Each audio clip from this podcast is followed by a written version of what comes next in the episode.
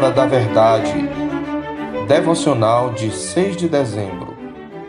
A luz resplandece nas trevas. E deixando Nazaré, foi morar em Cafarnaum, situada à beira-mar, nos confins de Zebulon e Naftali, para que se cumprisse o que fora dito por intermédio do profeta Isaías: terra de Zebulon, terra de Naftali, caminho do mar, além do Jordão, Galiléia dos gentios. O povo que jazia em trevas viu grande luz, e aos que viviam na região e sombra da morte, resplandeceu-lhes a luz. Daí por diante, passou Jesus a pregar e a dizer: arrependei-vos, porque está próximo o reino dos céus. Mateus 4, de 13 a 17. O texto de Mateus traz uma citação de Isaías 9, versos 1 e 2, uma passagem messiânica.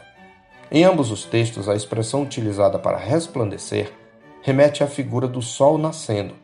A mesma figura é explicitamente mencionada por Zacarias em seu cântico em Lucas 1, 76 a 79, quando ele diz de seu filho João Batista: tu, menino, serás chamado profeta do Altíssimo, porque precederás o Senhor, preparando-lhe os caminhos, para dar ao seu povo conhecimento da salvação no redimi-lo dos seus pecados, graças à entranhável misericórdia de nosso Deus, pela qual nos visitará o sol nascente das alturas, para alumiar os que jazem nas trevas e na sombra da morte, e dirigir os nossos pés pelo caminho da paz.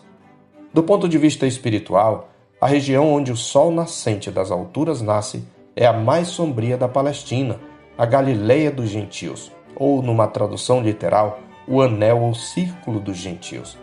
A expressão é pejorativa, pois ali ao norte da Palestina não havia muitos judeus puro sangue, desde que Tiglath-Pileser, rei da Assíria, invadira o Reino do Norte, deportando os habitantes nativos de Samaria e levando povos pagãos para ocupar a terra, promovendo não apenas uma mistura étnica, mas também um sincretismo religioso.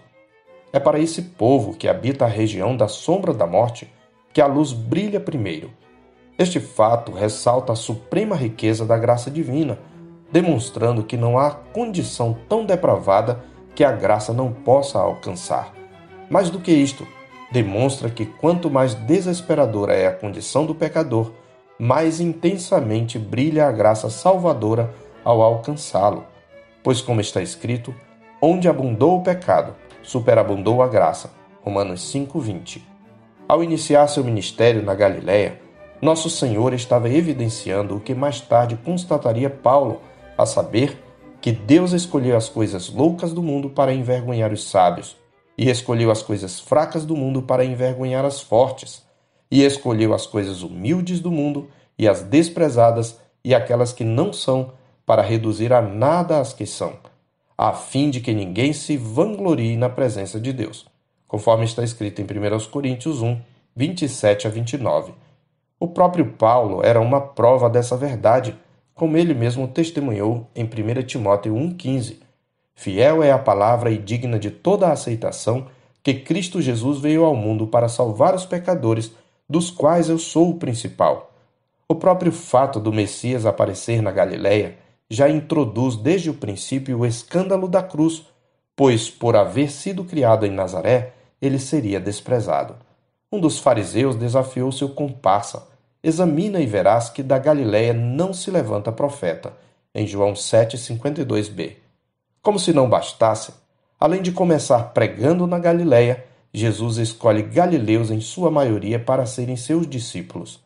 12 homens das mais diversas origens, que dificilmente passariam num teste de liderança dos RHs eclesiásticos, lentos para entender a natureza da missão do seu mestre, foram os vasos de barro que ele escolheu para carregar o tesouro do Evangelho do Reino como seus mensageiros autorizados. Ao chamá-los de apóstolos, Jesus estava conferindo-lhes autoridade, colocando-os na mesma linha revelacional dos profetas. Após sua ascensão, ficou claro até para os que os perseguiam qual a fonte de sua coragem e sabedoria ao testemunharem, sabendo que eram homens iletrados e incultos, reconheceram que haviam estado com Jesus. Eles haviam estado com aquele que é a luz do mundo, tornando-se eles mesmos agora luz para o mundo.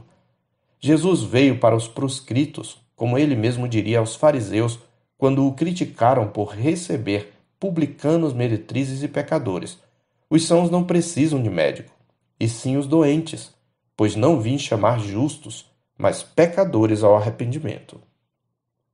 Não devemos, no entanto, confundir este fato com uma glamorização da perversão moral, nem tampouco utilizá-lo para fazer do pecado uma virtude.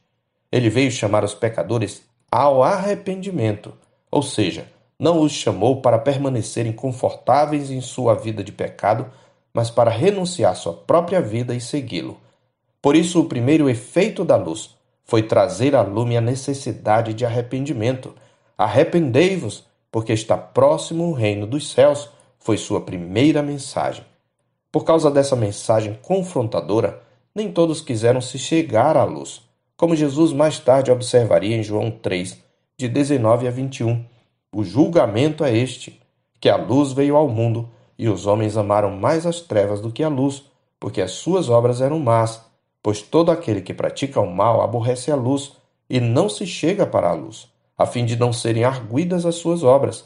Quem pratica a verdade aproxima-se da luz, a fim de que as suas obras sejam manifestas, porque feitas em Deus. Mas apesar da oposição, a luz resplandeceu nas trevas, e as trevas não prevaleceram contra ela. Como o amanhecer de Deus nas trevas do pecado, Jesus se encarnou, viveu em perfeita obediência a Deus, morreu pelos nossos pecados, ressuscitou, subiu aos céus, de onde virá para consumar o raiar de um novo dia e pôr fim às trevas deste mundo. Até que o dia clareie e a estrela da alva nasça em nossos corações, Ele nos deixou a sua palavra, como candeia que brilha em lugar tenebroso, lâmpada para os nossos pés e luz para o nosso caminho. Andando no poder do seu Espírito e na luz da sua palavra, aqueles que nele creem são feitos também, eles mesmos, luzeiros para o mundo. O Natal costuma ser uma época de muitas luzes e cores a enfeitar as cidades. Embora possa ser celebrada e admirada, a beleza dos adornos natalinos não pode esconder as trevas em que vive o nosso mundo. Tampouco reflete a única luz que, vinda ao mundo, ilumina a todo homem. Somente Cristo pode pôr fim à fealdade e às trevas deste mundo iníquo. E somente aqueles que são de Cristo Jesus podem refletir essa luz, de modo que os homens vejam as suas boas obras e glorifiquem ao seu Pai que está nos céus. Neste tempo de festa, se você ainda permanece em seus pecados, arrependa-se e achegue-se a Cristo, a verdadeira luz. Quem o segue jamais andará nas trevas, pelo contrário, terá a luz da vida. Se por outro lado você já é de Cristo, ande como filho da luz. Seja luz. Em 1 de João 1, de 5 a 7 está escrito: Ora, a mensagem que da parte dele temos ouvido e vos anunciamos é esta, que Deus é luz e não há nele treva nenhuma. Se dissermos que mantemos comunhão com ele e andarmos nas trevas, mentimos e não praticamos a verdade. Se, porém, andarmos na luz, como ele está na luz, mantemos comunhão uns com os outros, e o sangue de Jesus, seu Filho, nos purifica de todo o pecado. Eu sou o pastor Marcos Augusto, pastor da Terceira Igreja Presbiteriana de Boa Vista, em Roraima. Tenha um bom dia na paz do Senhor Jesus.